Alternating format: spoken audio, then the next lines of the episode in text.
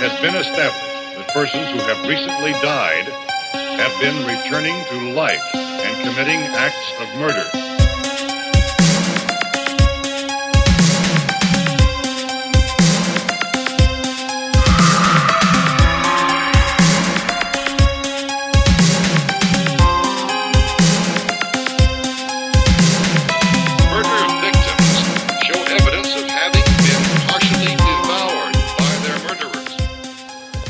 Καλησπέρα, τεντεκτιβάκια. Καλησπέρα, μικρή Πουαρό. Καλώς ήλθατε σε ακόμα ένα επεισόδιο Αυτού εδώ του τίμιου του podcast. του podcast που έχει έρθει για να. Ξυπνήσει τον Ηρακλή Πουαρό που κρύβουμε μέσα μας. Σας λείψαμε.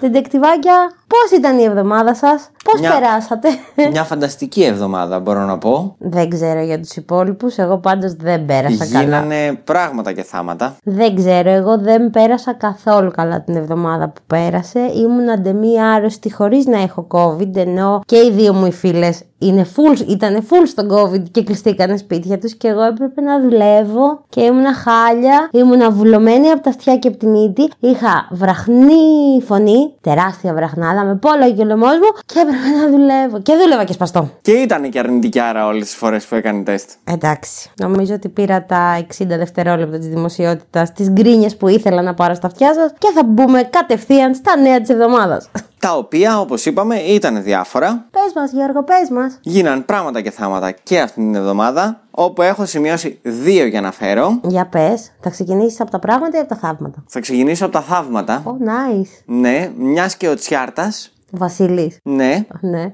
Καταδικάστηκε σε 10 μήνες φυλάκιση. Με αναστολή βέβαια. Αλίμονο. Ναι, γιατί είναι 10 μήνες, δεν μπορεί να πάει φυλακή. Για τρανσφοβική ανάρτηση που είχε κάνει το 2017 και έφαγε και 5.000 πρόστιμο. Οκ, εντάξει. Την είχε κάνει στο Facebook. Ναι, ναι, κάτι είχε πάρει το αυτί μου γενικά από ό,τι έχω δει τα τελευταία χρόνια. Ο κύριος Τσιάρτας είναι λίγο μαλάκας. Ε, εντάξει, Θα ξέρεις τολμήσω τώρα. να πω εγώ, ρε παιδί μου. Ο κόσμος που έχει λόγο δεν είναι πάντα και ο, ο πιο σωστός. Ναι, εντάξει, εσύ το θέτεις με πολύ, καλύτερη, πολύ καλύτερες λέξεις από ό,τι το έθεσα εγώ. Απλά γενικά το ότι ήταν ομοφοβικός και δι τρανσοφοβικός το είχαμε καταλάβει. Ελπίζω, ελπίζω, αρχικά να είναι παραδειγματική η ποινή του κύριου Τσιάρτα και να ακολουθήσουν και άλλοι οι οποίοι ανοίγουν ένα πληκτρολόγιο και γράφουν ό,τι να είναι βρίζοντας και μ, υποτιμώντας τους υπόλοιπους ανθρώπους. Ωραία. Δεν νομίζω, αλλά τέλος πάντων. Εντάξει, εγώ θέλω να το πιστεύω από τη στιγμή που ξεκίνησε. Μπορεί και να συνεχιστεί. Ε, και το δεύτερο, τα πράγματα. Δεν ξέρω αν το άκουσες, αλλά είχαμε ένα μυστήριο θάνατο στην Ελλάδα. Ένα μυστήριο θάνατο στην Ελλάδα; Την προηγούμενη εβδομάδα, ναι. Οκ. Ποιος ήταν αυτός; Ένα ζευγάρι, Ναι. οι οποίοι μάλιστα ήταν και ηλικιωμένοι, πνίγηκαν στα ιαματικά λουτρά του Σιδηρόκαστρου. Πνίγηκαν από φυσικά αίτια ή. Δεν γνωρίζουμε, βρέθηκαν και οι δύο ανάσκελα Ναι. και έτσι είχαν πνιγεί. Είχαν πάει για να κάνουν τα ιαματικά λουτρά και στην τοποθεσία την οποία ήταν, τους βρήκαν και τους δύο ανάσκελα, οι οποίοι είχαν πνιγεί από αυτό. Και δεν ξέρουμε ακόμα πώς. Εντάξει. Μπορεί να ήταν από φυσικά αίτια. Και πώς Βέβαια πέθαναν και, οι μαζί. δύο ταυτόχρονα σχεδόν. Κοίτα, επειδή γενικά είμαι αρκετά συνωμοσιολογικό on, αυτό το οποίο μπορώ να σκεφτώ με την πρώτη ματιά ή με την πρώτη ακρόαση είναι ότι μπορεί να είχαν πάρει αιώνιο όρκο αγάπης και αν ένας από τους δύο μπορεί να πέθανε πρόσφατα, μπορεί να αποφάσισαν να αυτοκτονήσουν και οι δύο μαζί. Ναι, βέβαια δεν είναι και πάρα πολύ εύκολο να αυτοκτονήσεις. Τώρα να μιλάμε για δηλητηριαστείς. ιαματικά. Όχι, θέλω να πω. Ναι, αλλά θα βρίσκανε κάτι, αυτό θέλω να πω. Δεν βρήκαν τίποτα. Όχι, ακόμα. τους βρήκανε ανάσκελα και τους δύο και ήταν πνιγμένοι. Γι' αυτό είναι μυστήριος θάνατος. Λες να τους έπνιξαν. Δεν ξέρουμε. Και έγινε μάλιστα τύπου Τετάρτη. Ακούστηκε αυτό. Τε, πέμπτη. Κάτι τέτοιο. Προχθές. Ναι. Οκ. Εγώ όπως σας είπα δεν άκουσα τίποτα την εβδομάδα που πέρασε. Αλλά οκ, θα μας κρατάς ενήμερους δηλαδή. Θα δούμε. Α. Θα δούμε τι θα ακουστεί. Οκ. Επίσης, Επίσης. να πούμε στον κόσμο ποιοι είμαστε. Α, ναι, πάλι, πάλι να το, το, κάνουμε στην ξεχάσαμε, αρχή. μωρέ. Αυτή τη φορά να το κάνουμε στην αρχή. Είμαστε η Μαρία Και ο Γιώργος και σαν σύνολο είμαστε οι Crime Groupers. Και άμα θέλετε να γίνετε κι εσείς ντετεκτιβάκια, μπορείτε να μας ακολουθήσετε πού; Στο Instagram και πώς είμαστε; Είμαστε οι Crime Groupers κάτω παύλα podcast. Και μπορείτε να μας ακούσετε σε Spotify, σε Google Podcast, σε Apple Podcast, στο Streamy και στο Anchor. Επίσης, περιμένουμε πάντα τα μηνύματά σας. Πάντα στα story μας χαιρόμαστε να βλέπουμε τα μηνύματά σας. Και να πω εδώ ότι το poll που κάνουμε αρέσει και στον κόσμο και μάλιστα σας ευχαριστώ όλους πάρα πολύ γιατί η κούραση είναι ιδιαίτερη όταν φέρνουμε σκάνδαλα για να βρω τα πάντα για τις υποθέσεις αυτές. Σας ευχαριστώ πάρα πολύ που σας άρεσε η υπόθεση και τη βαθμολογήσατε αρκετά καλά. Δεν θα πω υψηλά. Μπράβο, παιδιά, ευχαριστούμε πάρα πολύ. Ο Γιώργος, όπως έχετε καταλάβει, φέρνει τα σκάνδαλα. Εγώ μένω απλά στις δολοφονίες. Και κάπου εδώ θα θέλαμε να προσθέσουμε μία φορά τη διαφήμιση για κάτι το οποίο σας κρατάγαμε καιρό κρυφό. Δεν θα το ξανακάνουμε σε κανένα άλλο επεισόδιο, δεν θα σας πρίξουμε. Αλλά αν δεν μπενέψει στο σπίτι σου, Θα πέσει να σε πλακώσει. οπότε έχουμε να σας παρουσιάσουμε Τους Skill Beer! ένα καινούριο podcast στο οποίο είμαστε και εμείς οι δύο, είναι και άλλοι δύο. Ποιοι η Μαρία; Είναι η φίλη μας η Δάφνη και ο φίλος μας ο Πάνος, δύο πάρα πολύ γαμάτα παιδιά. Θέλουμε να σας πούμε ότι η ιδέα αυτή αυγατιζόταν εδώ και περίπου 3 με 4 μήνες και τελικά καταλήξαμε στο να βγούμε on air την περασμένη Τρίτη. Το πρώτο επεισόδιο έχει ήδη ανέβει. Όποιος θέλει να πάει να μας ακούσει, εννοείται πως θα μας βρει στο Spotify, στα Google και στα Apple Podcast με το όνομα Kill Beer. Πάρα πολύ εύκολο να το θυμάστε. Όλοι έχουμε δει την ταινία του Ταραντίνο. Kill Bill. Είναι ένα podcast το οποίο έχει φτιαχτεί από παρέα και είναι για. Την παρέα. Πιστεύουμε ότι η Kill Beer είναι ένα podcast το οποίο ήρθε να μείνει, να πιει, να πει και να χτίσει αναμνήσεις. Οπότε, όσοι θέλετε να τελειώνουμε κιόλας με αυτό, μπορείτε να πάτε να μας ακούσετε. Μπορείτε να πάτε να το ακολουθήσετε επίσης στο Instagram σαν Kill Beer Podcast. Θα δείτε τις φάτσες μας κι άλλους δύο. Και θα σας ήμασταν και ευγνώμονες αν μπορούσατε να πάτε να αφήσετε και εκεί μία κριτική στο αν σας άρεσε το επεισόδιο ή όχι. Τα επεισόδια θα βγαίνουν κάθε 10 μέρες. ναι, δεν θα επηρεάσει καθόλου τη ροή των crime groupers. Όχι, οι crime groupers θα συνεχίσουν να βγάζουν κάθε Τρίτη. Εκτός απροόπτου πάντα, αλλά γενικά πιστή στο ραντεβού μας κάθε Τρίτη. Και αφού κάναμε αυτή τη μεγάλη εισαγωγή, Η οποία δεν τελειώνει έτσι απλά. τι άλλο θέλεις να πούμε; Έχω φέρει, έχω κάνει ολόκληρη δουλίτσα στα προηγούμενα επεισόδια. Χριστέ Με τα μου. ανέκδοτα. Βιάζομαι τόσο πολύ να πάω στην υπόθεση. Για πες. Θέλεις να το κάνεις τώρα ή θέλεις να το πεις στο τέλος; Όχι στο τέλος, τώρα να τους κρυώσω πριν την υπόθεση. Έτσι. Λοιπόν, έχω φέρει τρία. Χριστέ μου, κάθε φορά θα γίνεται και χειρότερο. Λοιπόν, ένα πάρα πολύ μικρό και γρήγορο. Χάνιμπαλ, πώς σου φάνηκε το φαγητό; Μια χαρά. Τι έφαγες, Μια χαρά. Οκ. Αν σας λένε χαρά και το ακούτε, καλή χώνεψη. Επίσης, Επίσης. πώς λέγεται ο αστυνομικός που πίνει πορτοκαλάδα; Πώς; Μπαμπάτσες. Από την πορτοκαλάδα, μπαμπάτσα. Οκ. Χαμπάρια Τζίμι, πού πας; Πουθενά. Να έρθω. Μπαμπάτσα. Τώρα καταλαβαίνετε τι μου Αυτό είναι κάνει. για Χρειάζεται, παλιούς. χρειάζεται να εξηγήσω το αστείο.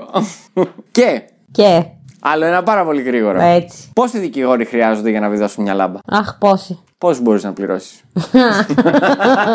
Αυτό ήταν καλό. Ε, αλίμονα, άμα στα τρία δεν έπιανα και ένα. Μπαμπάτσα. Πω πω, διαφήμιση του 2000, ε. Α, δηλώνεις τα χρόνια σου.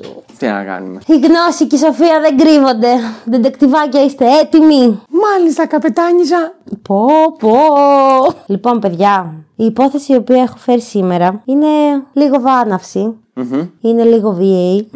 Ε, θέλω να ενημερώσω ότι μ, όσοι έχουν πρόβλημα με, κάποια, με κάποιες εικόνες οι οποίες μπορεί να αναφερθούν, καλό θα είναι να το χαμηλώσετε άμα θέλετε στα συγκεκριμένα λεπτά. Χριστέ μου κάνει disclaimer. Ναι, θα κάνω ένα μικρό disclaimer γιατί θέλω να μιλήσω για παιδοκτονία. Για και πάμε. είναι αρκετά έτσι σκληρή. Δεν έχω βέβαια πάρα πολύ έτσι αιματηρές λεπτομέρειες, αλλά και πάλι. Είναι παιδοκτονία, πιστεύω ότι σε κάποιους μπορεί να κάνει τζιζ το συγκεκριμένο θέμα. Τους προειδοποιώ. Disclaimer. Στο επεισόδιο ετούτο ακούγονται σκληροί χαρακτηρισμοί και πράγματα τα οποία κάποιος μπορεί να μην ήθελε να ακούσει. Ήταν 5η 27 Απριλίου 2017 όταν ο 69χρονος πρώην αστυνομικός Γιάννης Οικοσπεντάκης θα πάει στο αστυνομικό τμήμα Αγίας Βαρβάρας για να δηλώσει την εξαφάνιση της εξάχρονης κόρης του Στέλλας μέσα από το ίδιο του στο σπίτι. Ο Γιάννης θα καταθέσει στους πρώην συναδέλφους του ότι η τελευταία φορά που είδε την εξάχρονη Στέλλα ήταν το περασμένο βράδυ αφού ο ίδιος την έκανε μπάνιο και την έβαλε για ύπνο μαζί με την αγαπημένη της κόκκινη κουβέρτα δίπλα στον δίδυμο αδερφό της Μάριο. Να αναφέρω κάπου εδώ ότι η οικογένεια 25 είχε δύο παιδιά δίδυμα. Το ένα εκ των δύο ήταν η Στέλλα και ο δίδυμος αδερφός της Μάριος. Επίσης να πω ότι ότι η Στέλλα αντιμετώπιζε εκγενετή κάποια κινητικά προβλήματα. Μετά από αυτή την παρένθεση, επιστρέφω στην ιστορία λέγοντας πως ο Γιάννης 25 θα ισχυριστεί πως το πρωί που ξύπνησε και σηκώθηκε να ετοιμάσει τα παιδιά για το σχολείο, η Στέλλα έλειπε από το κρεβάτι της. Χαρακτηριστικά είπε ότι έβαλε τα παιδιά για ύπνο, πήγε, πέταξε τα σκουπίδια, γύρισε σπίτι του, πήρε τα φάρμακά του που του δημιουργούν την πνηλία. Υποστήριξε πως είχε ξεχάσει τα κλειδιά στην πόρτα και κάποιοι μπήκαν στο σπίτι και το λίστεψαν. Γιατί είπε πως είδε κάποια σιρτάρια ανοιχτά και την πιζουτιέρα της γυναίκας του να λείπει. Όταν κατάλαβε πως η μικρή έλειπε, ετοίμασε το Μάριο για το σχολείο όπου και τον πήγε και αμέσως μετά πήγε στο αστυνομικό τμήμα για να δηλώσει τη εξαφάνιση της μικρής. Πρέπει να πω κάπου εδώ ότι η μητέρα των δύο παιδιών, Πόπι 25, εκείνη την ημέρα ήταν στο νοσοκομείο για μια προγραμματισμένη επέμβαση. Όπως επίσης ότι ο Γιάννης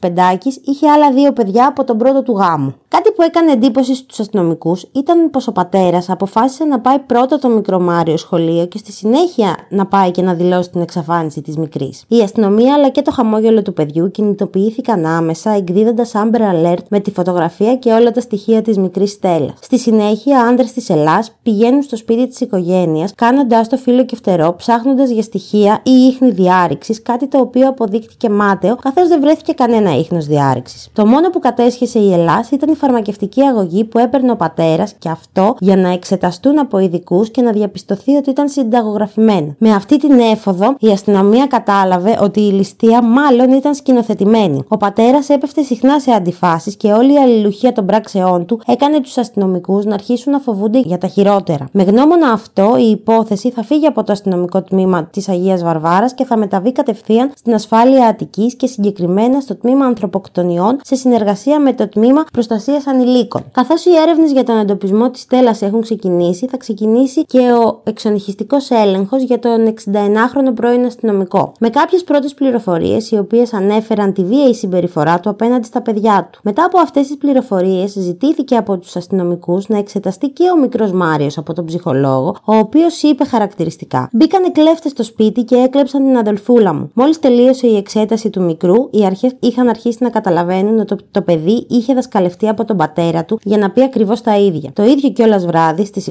27 Απριλίου του 2017, θα δοθεί διαταγή από την αστυνομία να σαρωθεί όλη η περιοχή από ειδικά εκπαιδευμένους σκύλους, ενώ δίνεται και η εντολή στο Δήμο να μην αδειαστεί κανένας κάδος σε ακτίνα 2,5 χιλιόμετρων από το σπίτι της οικογένειας. Λίγες ώρες αργότερα βρίσκουν την πιζουτιέρα της Πόπης 25 σε ένα κάδο, κάτι που επιβεβαίωσε τις υποψίες των αστυνομικών για τα ψέματα του πατέρα. Όταν του έδειξαν τα στοιχεία και του είπαν πως ξέρουν ότι λέει ψέματα, εκείνος συνέχιζε το ίδιο τροπάριο μέχρι που λίγο μετά τα μεσάνυχτα της ίδιας ημέρας το άψυχο σώμα της μικρή Στέλλα θα βρεθεί και αυτό μέσα σε ένα κάδο σκουπιδιών από ένα σκύλο της αστυνομίας. Μετά την ανακάλυψη του νεκρού κοριτσιού, οι αστυνομικοί ενημέρωσαν τον δράστη για το τι είχαν βρει και εκείνος έσπασε τη σιωπή του λέγοντας: Εξαιτίας του προβλήματος της Στέλλας έπεσα σε κατάθλιψη με αποτέλεσμα εδώ και τρία χρόνια να παίρνω φαρμακευτική αγωγή. Με το που γεννήθηκαν τα παιδιά, κάναμε ένα τεράστιο λάθος με τη γυναίκα μου. Το λάθος ήταν ότι εγώ ασχολιόμουν αποκλειστικά με το Μάριο και η Πόπη αποκλειστικά με τη Στέλλα. Αυτό είχε σαν αποτέλεσμα η μικρή να είναι επιθετική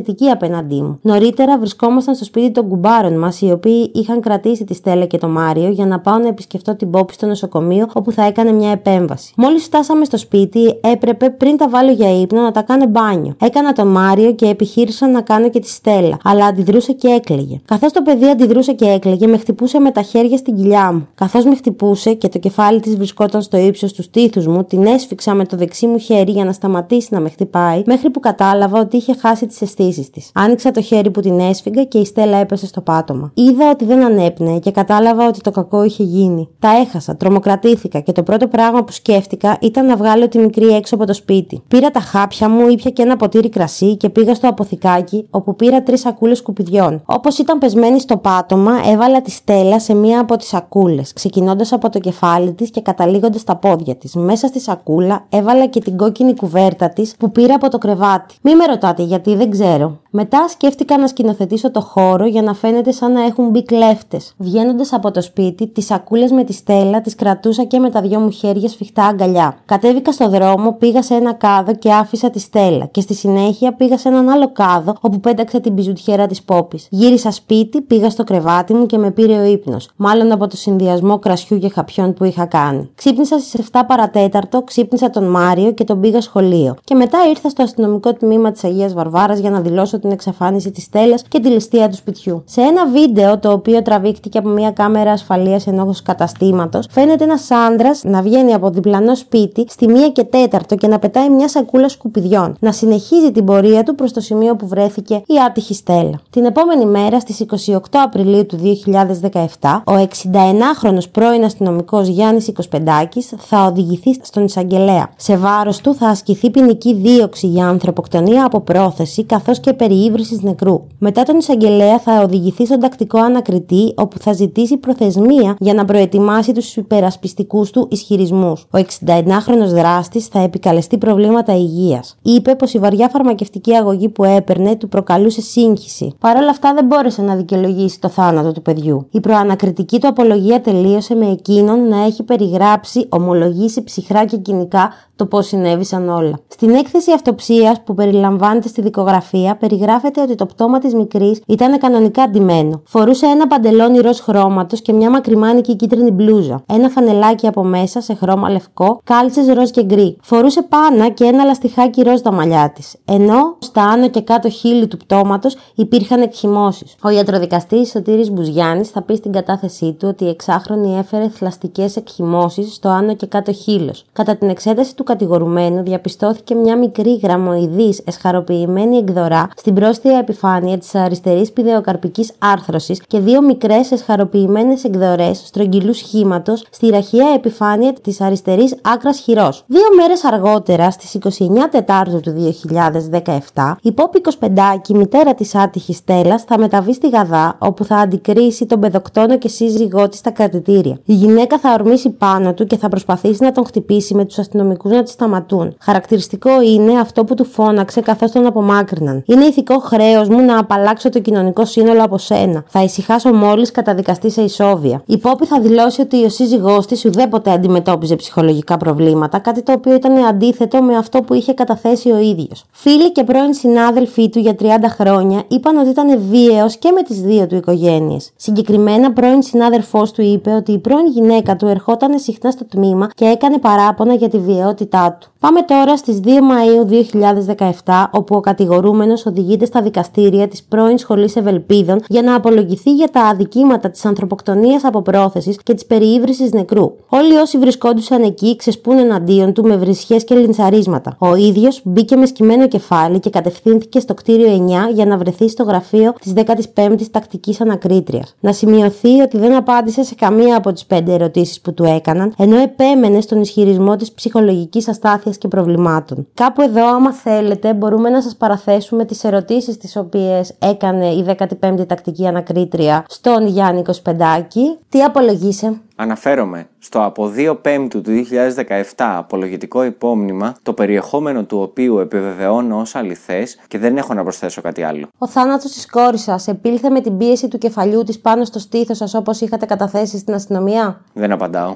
Κλείσατε το πρόσωπο της κόρης σας με το χέρι σας; Δεν απαντάω. Όση ώρας σφίγγατε το θύμα, προσπάθησε να φύγει και σας γρατζούνισε; Δεν απαντάω. Προσπαθήσατε να τη βοηθήσετε; Δεν απαντάω. Αρνούμε να απαντήσω τι προβλήματα ύπνου έχω και για το θέμα της κατάθλιψης. Ετούμε την εξέτασή μου από ειδικό ψυχίατρο. Χτυπήσατε το παιδί πριν το σκοτώσετε; Δεν απαντάω. Δεν θέλω να προσθέσω κάτι άλλο. Αμέσως μετά το τέλος της προανακριτικής εξέτασης, ο Γιάννης Κοσπεντάκη οδηγήθηκε στον εισαγγελέα γνωμοδοτήσεων και με τη σύμφωνη γνώμη της ανακρίτριας οδηγήθηκε στις φυλακές του Κορυδαλού. Και πάμε τώρα στη δίκη. Στις 21 Μαρτίου του 2018, στο μεικτό ορκωτό δικαστήριο Αθηνών, θα ξεκινήσει η δίκη του πλέον 62χρονου Γιάννη Κοσπεντάκη, πρώην αστυνομικού. Αφού αρχικά είχε ομολογήσει τις φρικτές πράξεις του 13 ώρες αφού του τις έκανε, στην αίθουσα του δικαστηρίου θα αρνηθεί τα πάντα και θα κάνει λόγο για ατύχημα. Υποστήριξε ότι της έκλεισε το στόμα για να μην ξυπνήσει ο αδερφός της Μάριος, ενώ η υπεράσπιση του έκανε λόγο για μειωμένο καταλογισμό. Ο 62χρονο έκλαιγε αναδιαστήματα, ενώ ήταν απόλυτα ψύχρεμος όταν η κουβέντα είχε χρηματική βάση, μιας και μεγάλο μέρος της απολογίας του είχε να κάνει με τις χρηματικές διαφορές όπου είχε με τη σύζυγό του. Είπε ότι της είχε αφήσει 20.000 ευρώ με μεταφορά που έκανε την ημέρα της κηδείας. Επίσης, ότι μέσα στη φυλακή αποπειράθηκε να αυτοκτονήσει δύο φορές. Φορές. Η κατάθεση της Πόπης Αλιφραγκή, πρώην 25 μητέρα της αδικοχαμένης Στέλλας, θα έκανε όλους στο δικαστήριο να σοκαριστούν, καθώς ανέβηκε στο έδρανο με μια φωτογραφία της μικρής και με δάκρυα στα μάτια λέγοντας πως θέλω να τιμωρηθεί παραδειγματικά. Δεν μπορεί ο ίδιος ο πατέρας να αφαιρεί τη ζωή του παιδιού του. Αυτό είναι το κοριτσάκι μου, δεν έπρεπε να καταλήξει στα σκουπίδια. Σε κάποια φάση λένε ότι γυρνάει το πρόσωπό της στον κατηγορούμενο και γυρνάει και του δείχνει τη φωτογραφία λέγοντάς του Πιστεύεις ότι ήταν για τα σκουπίδια. Εντάξει τώρα, δεν.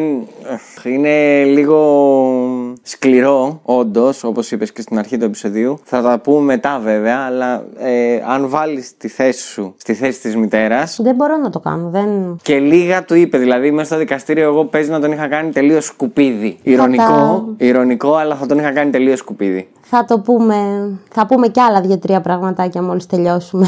Μένουμε στις 21 Μαρτίου του 2017, όπου ο, ο εισαγγελέας της έδρας Ματθαίος Μάκου θα αποφανθεί με την ομόφωνη ψήφο του δικαστηρίου πως ο Γιάννης 25 κρίνεται ένοχος για το θάνατο της εξάχρονης κόρης του. Απορρίπτοντας τη γραμμή υπεράσπισης περιμειωμένου καταλογισμού, κρίνεται ένοχος για τα αδικήματα της ανθρωποκτονίας από πρόθεση και της περιήβρησης νεκρού. Η ποινή του ισόβια κάθυρξη χωρίς ελαφρυντικά πρώτερου έντιμου βίου. Πάμε τώρα στο εφετείο το οποίο έγινε στις 10 Ιουνίου του 2019, όπου η υπόθεση της δολοφονίας της μικρής Στέλλας θα αναβιώσει στην αίθουσα του Μικτού Ορκωτού Εφετείου Αθηνών. Στην απολογία του ο κατηγορούμενος επανέλαβε πως σκότωσε την κόρη του Στέλλα 25 άθελά του όταν προσπάθησε να την κάνει να σταματήσει να κλαίει καθώς την έκανε μπάνιο για να τη βάλει για ύπνο. Είπε για ακόμα μία φορά, της έκλεισα το στόμα για να μην κλαίει, για να μην ξυπνήσει ο αδερφός της και άθελά μου έγινε ό,τι έγινε. Δεν το κατάλαβα εκείνη τη στιγμή. Ο πρόεδρος τον ρώτησε. Δεν το καταλάβατε όταν σας δάγκωνε το χέρι; Δεν το κατάλαβα. Αθελά μου έγινε. Και εκεί που δεν κουνιόταν πια δεν καταλάβατε; Δεν το κατάλαβα.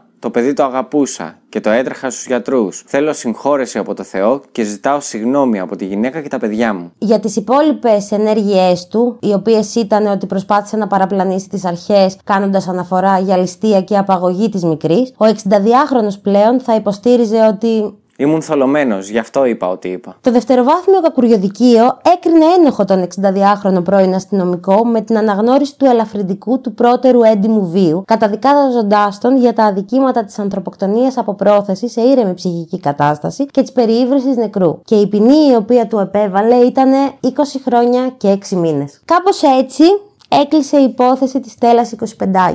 Μια υπόθεση η οποία έγινε μέσα σε πάρα πολύ γρήγορο χρονικό διάστημα, εξελίχθηκε βασικά σε ένα πάρα πολύ γρήγορο χρονικό διάστημα. Πήρε μόνο τρεις ημέρες για να λυθεί. Ναι, γιατί ευτυχώς βλέποντας παλαιότερες υποθέσεις η αστυνομία είχε μάθει και ευτυχώς που γύρισαν και είπαν να αποκλείσουν τα σκουπίδια, να μην τα πάρουν. Ναι, Αλλιώς υπάρχει. Ε, αυτό ήθελα να πω τώρα. Ότι αλλιώς υπάρχει περίπτωση όντως να μην το βρίσκαμε. Δηλαδή, ντα, αν όντως είχαν πάρει τα σκουπίδια, παίζει αυτή τη στιγμή να μην είχαμε πτώμα. Ναι, εκτός από το πτώμα δεν θα βρίσκαμε και την πιζουτιέρα, το οποίο από εκεί ξεκίνησε ουσιαστικά όλο. Τέλος πάντων, να το πάρουμε λίγο από την αρχή. Να το Καταρχάς, να πω ότι αυτός ο άνθρωπος, όντας αστυνομικός, ήξερε ποια θα ήταν τα βήματα τα οποία θα ακολουθούσαν πρώτα και έτσι προσπάθησε να το καλύψει; Ναι, αλλά για κακή του τύχη και για καλή τύχη της αστυνομίας ήταν από τους κουτοπώνηρου, όπου δεν, μάλλον δεν το έχτισε πολύ σωστά. Εντάξει, κοίταξε να δεις ότι ήταν άτυχος και τυχερή η κοινωνία και η αστυνομία που βρήκε το πτώμα, το, το καταλαβαίνω. Ευτυχώς, ξαναλέω, είπανε στο Δήμο γρήγορα να μην μαζέψει τα σκουπίδια. Ναι, αυτό ήταν το θετικό κομμάτι. Ναι. Παρ' όλα αυτά, ήξερε ο ίδιος τι έπρεπε ακριβώς να κάνει. Έδρασε ακριβώς σαν κάποιες άλλες υποθέσεις που ακούμε πολύ πρόσφατα να λένε μερικοί, μερικοί, ονόματα δεν λέμε, οικογένειες δεν θίγουμε, πώς θα έπρεπε να είχε δράσει και θα είχε αφαιθεί ελεύθερος. Ναι. Η συγκεκριμένη υπόθεση εμένα με έκανε να αμφιβάλλω για ακόμα μία φορά για την ανθρωπότητα και για την ικανότητα πολλών ανθρώπων να γίνουν γονείς. Δηλαδή, το main theme του Γιάννη Κοσπεντάκη ήταν ότι δεν άντεχε το κλάμα της κόρης του την ώρα που την έκανε μπάνιο. Την έπνιξε γιατί δεν άντεχε το κλάμα. Είπε σαν παράπονο. Ναι, εγώ ότι εκεί κάναμε κόλλησα. ένα τεράστιο ότι λάθος. κάναμε ένα τεράστιο λάθος. Η μητέρα πήγε με την κόρη, εγώ ήμουνα με το γιο. Και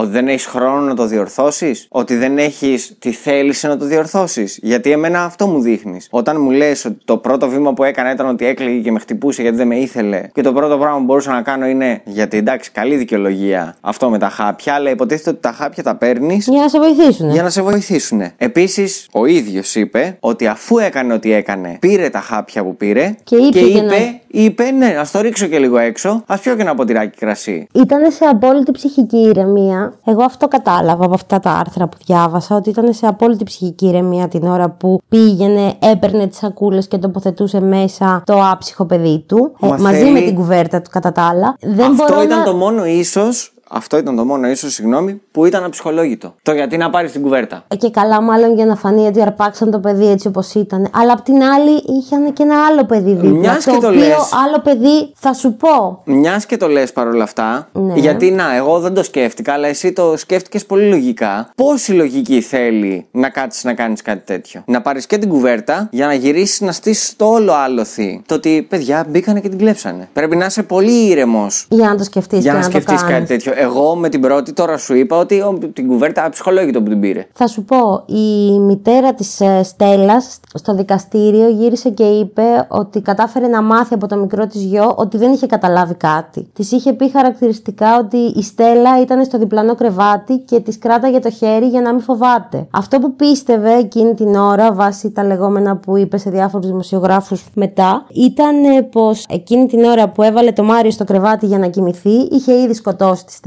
Για τον Μάριο θα το πιάσω λίγο μετά.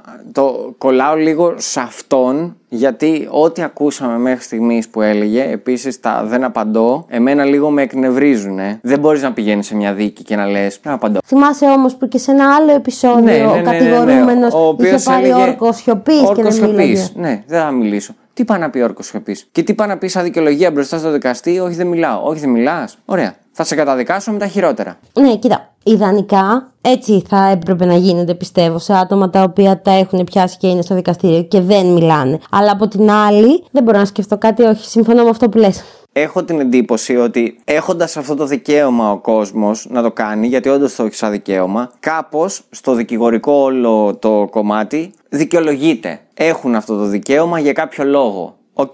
Αλλά δεν θα έπρεπε να υπάρχει. Ή αν όταν έπρεπε να βρίσκεσαι υπάρχει μπροστά. όχι σε όλα τα δικήματα. Μα όταν βρίσκεσαι. Ότι και σε ένα να υπάρχει, και σε ένα, αυτό είναι το παράπονό μου, έχουν δικαίωμα να το κάνουν όλοι. Όχι, αν έχουν κάνει, αν υπάρχει σε Μα τι ένα πάει να πει, δίκημα. δεν θέλω να μιλήσω μπροστά στο δικαστή. Δεν μιλάμε ότι αυτή τη στιγμή θα μιλήσεις σε ένα φίλο σου ή θα μιλήσεις σε κάποιον άλλον. όχι, όχι, καλείσαι Είσαι μπροστά να στο μιλήσεις. δικαστή. Είναι- είναι απαραίτητο να το είναι κάνεις. ο μοναδικός άνθρωπος τον οποίο πρέπει να μιλήσεις και να δικαιολογήσεις τις πράξεις σου. Τι πάει να πει, Δεν μιλάω, δεν απαντάω. Όρκος σιωπής. Όρκος σιωπής έγινε. Τα χειρότερα μέχρι να μιλήσεις. Ο εισαγγελέας στη, στην πρώτη δίκη, ο κύριος Μάκου, είχε γυρίσει και είχε πει ρε παιδί μου ότι το θεωρώ αδιανόητο να έχεις σκοτώσει το παιδί σου. Ωραία. Και να μιλά στα τρία τέταρτα της δίκη για οικονομικά ζητήματα τα οποία μπορεί να είχες με τη σύζυγό σου. Άλλο αυτό. Ήταν όλο πάρα πολύ μπερδεμένο. Άλλο αυτό. Θέλω να πιάσω σαν δεύτερο κομμάτι, αφού έβγαλα λίγο τον εκνευρισμό μου για το Γιάννη. Θέλω να πω το ότι δεν μπορεί, αφού έχεις κάνει ό,τι έχεις κάνει, και δεν μπορώ να φανταστώ τι μπορεί να πέρασε ο μικρός στα χέρια του πατέρα να του λέει θα πεις αυτό, αυτό και αυτό. Με τι ύφος μπορεί να του το είπε, τι μπορεί να του έλεγε εκείνη την ώρα και τι μπορεί να πέρασε αυτό το παιδάκι. Γιατί σαν παιδάκι δεν έχεις αντικειμενικά άποψη και γνώμη Ήταν να πέντε πεις, χρονών. να πεις ψέματα. Δεν, αυτό θέλω να πω. Δεν έχεις. Ήταν θα ενήπιο, πεις, δηλαδή. θα πεις την αλήθεια. Αν σε πιέσουν λίγο παραπάνω, θα πεις την αλήθεια. Όταν βγαίνεις σαν τόσο μικρό παιδάκι και λες αυτό που σου είπαν να πεις, ποιος ξέρει πώς γύρισε και σου είπε ο άλλος ότι κοίταξε να δεις, θα πεις αυτό, αυτό και αυτό, γιατί αλλιώς τελείωσες. Δεν το Λέω εγώ ξέρουμε ένα αυτό. παράδειγμα. Δεν το, δεν το ξέρουμε αυτό. Πάντως ήταν πολύ θλιβερή η ιστορία. Σε κάποια φάση, σε κάποιο άρθρο διάβασα ότι μ, ο κατηγορούμενος έφερε σαν παράδειγμα για, τα, για την ψυχολογική του κατάσταση και την κατάθλιψη στην οποία βρισκόταν. Πέραν το ότι τα κινητικά προβλήματα τα οποία μπορεί να είχε η Στέλλα είχαν φέρει διαφορές με τη σύζυγό του στο γάμο τους. Αλλά ανέφερε ότι όταν ήταν και αυτός σε πολύ μικρή και νεαρή ηλικία, στο χωριό το οποίο έμενε, πήγε ένας ε, κύριος και τον ε, αποπλάνησε σεξουαλικά. Το έφερε και αυτό σαν, σαν δικαιολογητικό από ό,τι κατάλαβα για το κομμάτι της ψυχολογικής του κατάστασης. Κάτι το οποίο εμένα δεν μου δικαιολογεί αυτό που έκανε και δείτε ότι το έκανε σε, ψυχική, σε κατάσταση ψυχικής ηρεμίας. Είναι πάρα πολύ δύσκολο το να μεγαλώνεις ένα παιδί το οποίο μπορεί να έχει το εκάστοτε πρόβλημα. Δεν αναφέρομαι συγκεκριμένα στο κινητικό που είναι ακόμη πιο δύσκολο. Ναι. Οκ.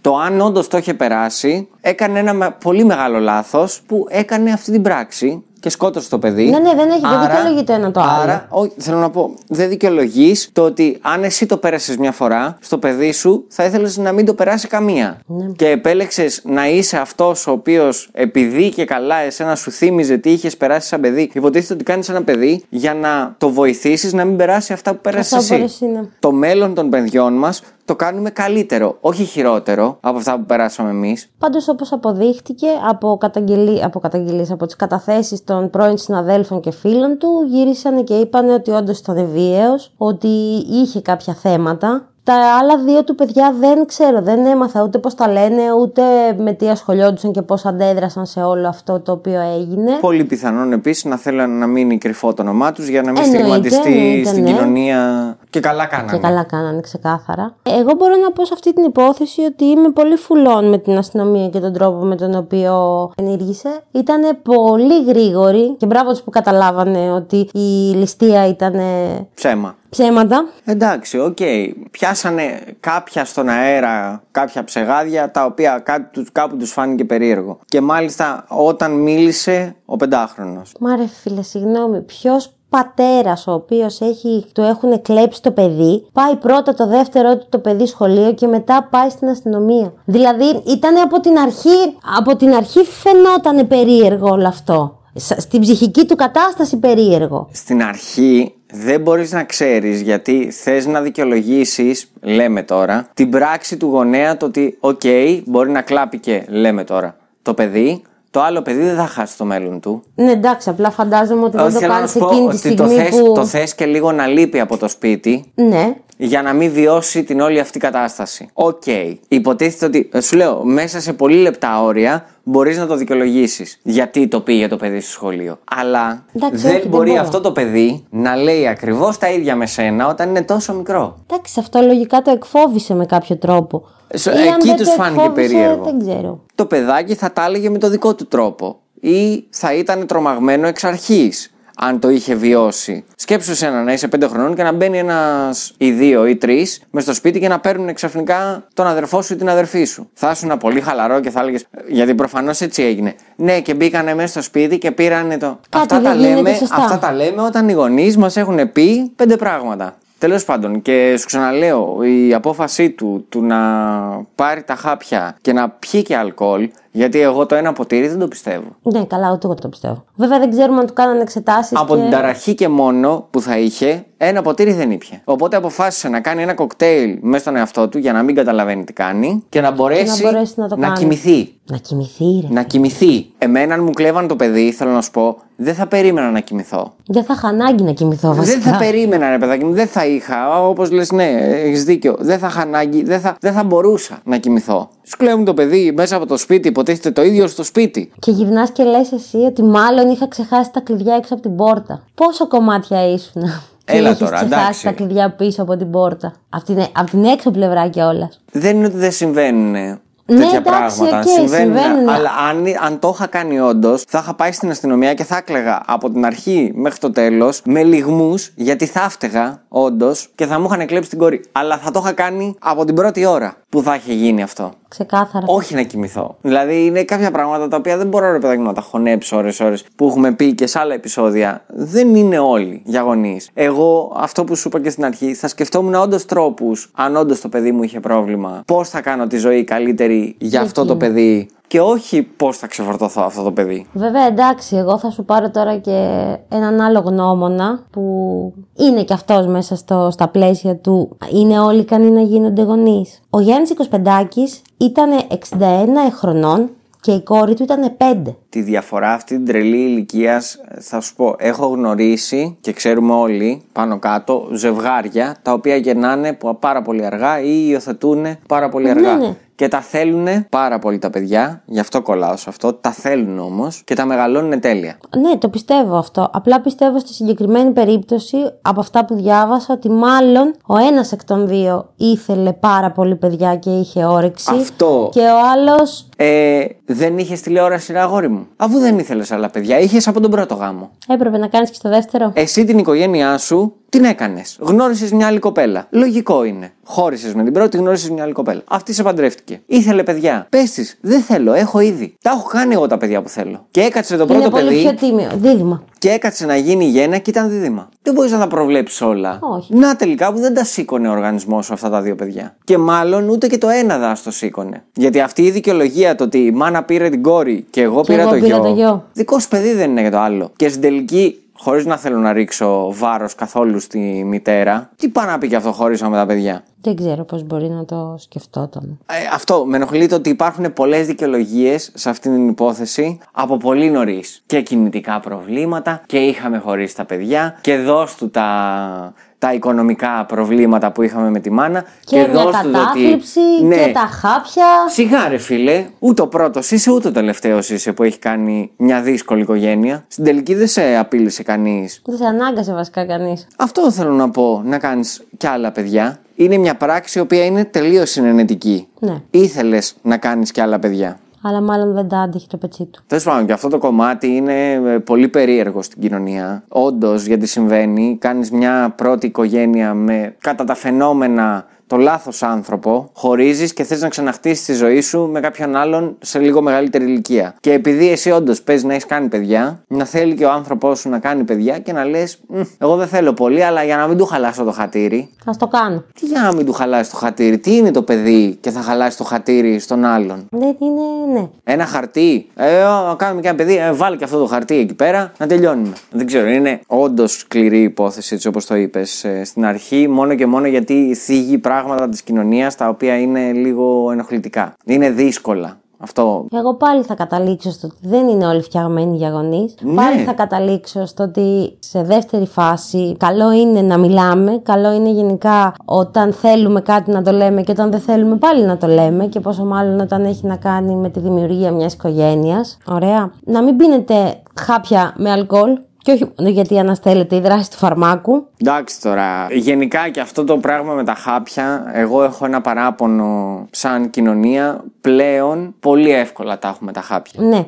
Η αλήθεια είναι ότι συνταχογραφούνται αρκετά εύκολα, ειδικά χάπια τα Και οποία δεν ξέρουμε είναι... κι αν είναι όλοι ικανοί να πάρουν αυτά τα βαριά χάπια, γιατί κάποια είναι αρκετά βαριά. Ε, εγώ δεν θα σου πω για τα βαριά, μπορώ να σου πω για τα πολύ απλά, τα οποία όταν ένας οργανισμός είναι από τη φύση του ή είναι εκγενετής έντονος, θα γυρίσω και θα πω εγώ, δεν βοηθάνε. Δεν βοηθάνε και είναι πο- και πολύ πιο δύσκολο να τα κόψεις άμα ποτέ χρειαστεί να τα κόψεις. Είναι και αυτό με τα, με τα ελαφριά χάπια και αυτό είναι ένα άλλο θέμα Σου προκαλεί κουβέντας. εθισμό. Σου προκαλεί Τα εθισμό ελαφριά και χάπια δεν σου σου κάνει προκαλούν- δουλειά. Σου κάνει δουλειά μόνο άμα τηρείς ακριβώς το φύλλο οδηγιών του χαπιού. Αλλά επειδή πιστεύω ότι δεν υπάρχουν πολλοί οι οποίοι ακολουθούν πιστά τις οδηγίες είτε του χαρτιού οδηγιών, είτε του γιατρού, είτε του φαρμακοποιού, ε, πιστεύω ότι γίνονται λάθη τα οποία ξεφεύγουν λίγο από το κομμάτι το ιατρικό και πάνε λίγο στο κομμάτι το προσωπικό. Το λέω πιο πολύ με την έννοια ότι δεν κάνουν δουλειά, όχι ότι είναι άκυρα τα χάπια. Προφανώς και έχουν μελετηθεί και κάνουν την δουλειά που είναι να κάνουν. Αλλά όταν παίρνεις, ας πούμε, ένα χάπι ηρεμιστικό, το οποίο στο γράφει ο γιατρός και δεν ξέρω και εγώ τι, το οποίο είναι μόνο, ας πούμε, για να κοιμηθείς το βράδυ πιο ήρεμος, ε, δεν κάνεις δουλειά. Το θέμα ξέρεις ποιο Αυτό είναι με θέλω αυτό. να πω. Δεν δουλεύεις κάτι πάνω σε αυτό. Θες απλά ένα χάπι για να κοιμηθείς το βράδυ. Εντάξει, επειδή δεν είμαστε γιατροί για να το όχι, κρίνουμε δεν αυτό, είμαστε. Ε, λέω την άποψή μου. Ναι, επειδή, ναι, συνεχίζω να Και πιστεύω με όμως την, ότι επειδή με δεν την έννοια είμαστε... που στο είπα πριν, ότι γράφονται πάρα πολύ εύκολα σε όλους και δεν θεωρώ ότι είναι όλοι ικανοί για να πάρουν χάπια.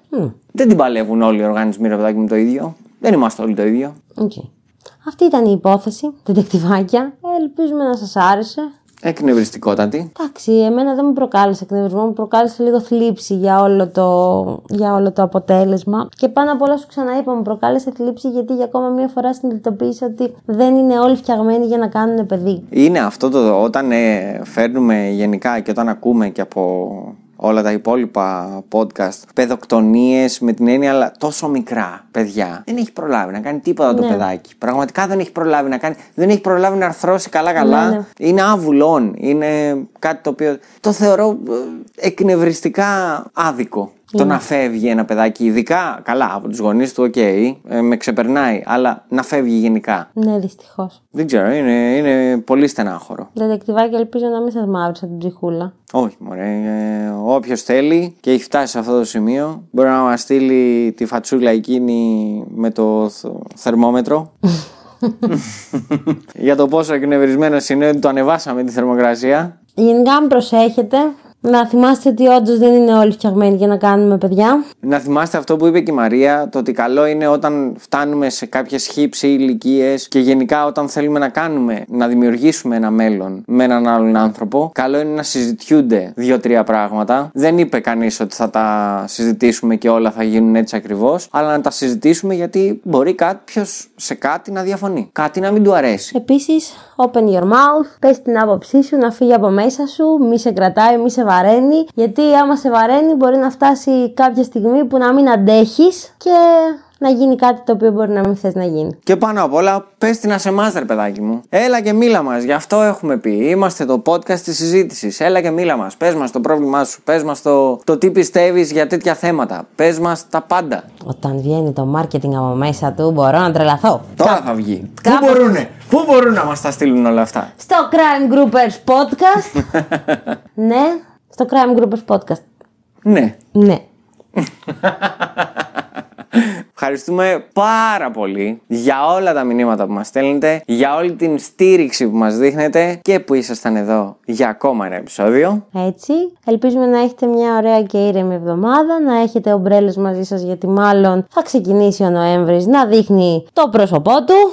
Όποιος θέλει μπορεί να βάλει και τη Mary Poppins να δει. Ισχύει, τσιμ τσιμινι τσιμ τσιμινι τσιμ τσιμ τσιρού. Να κατεβάσετε τις γαλότσες σας και να προσέχετε γενικά. Και να πίνετε νερό. Θα τα πούμε. Την επόμενη Τρίτη. Ευχαριστούμε πολύ. Bye. Ciao. Γεια. It has been established that persons who have recently died have been returning to life and committing acts of murder.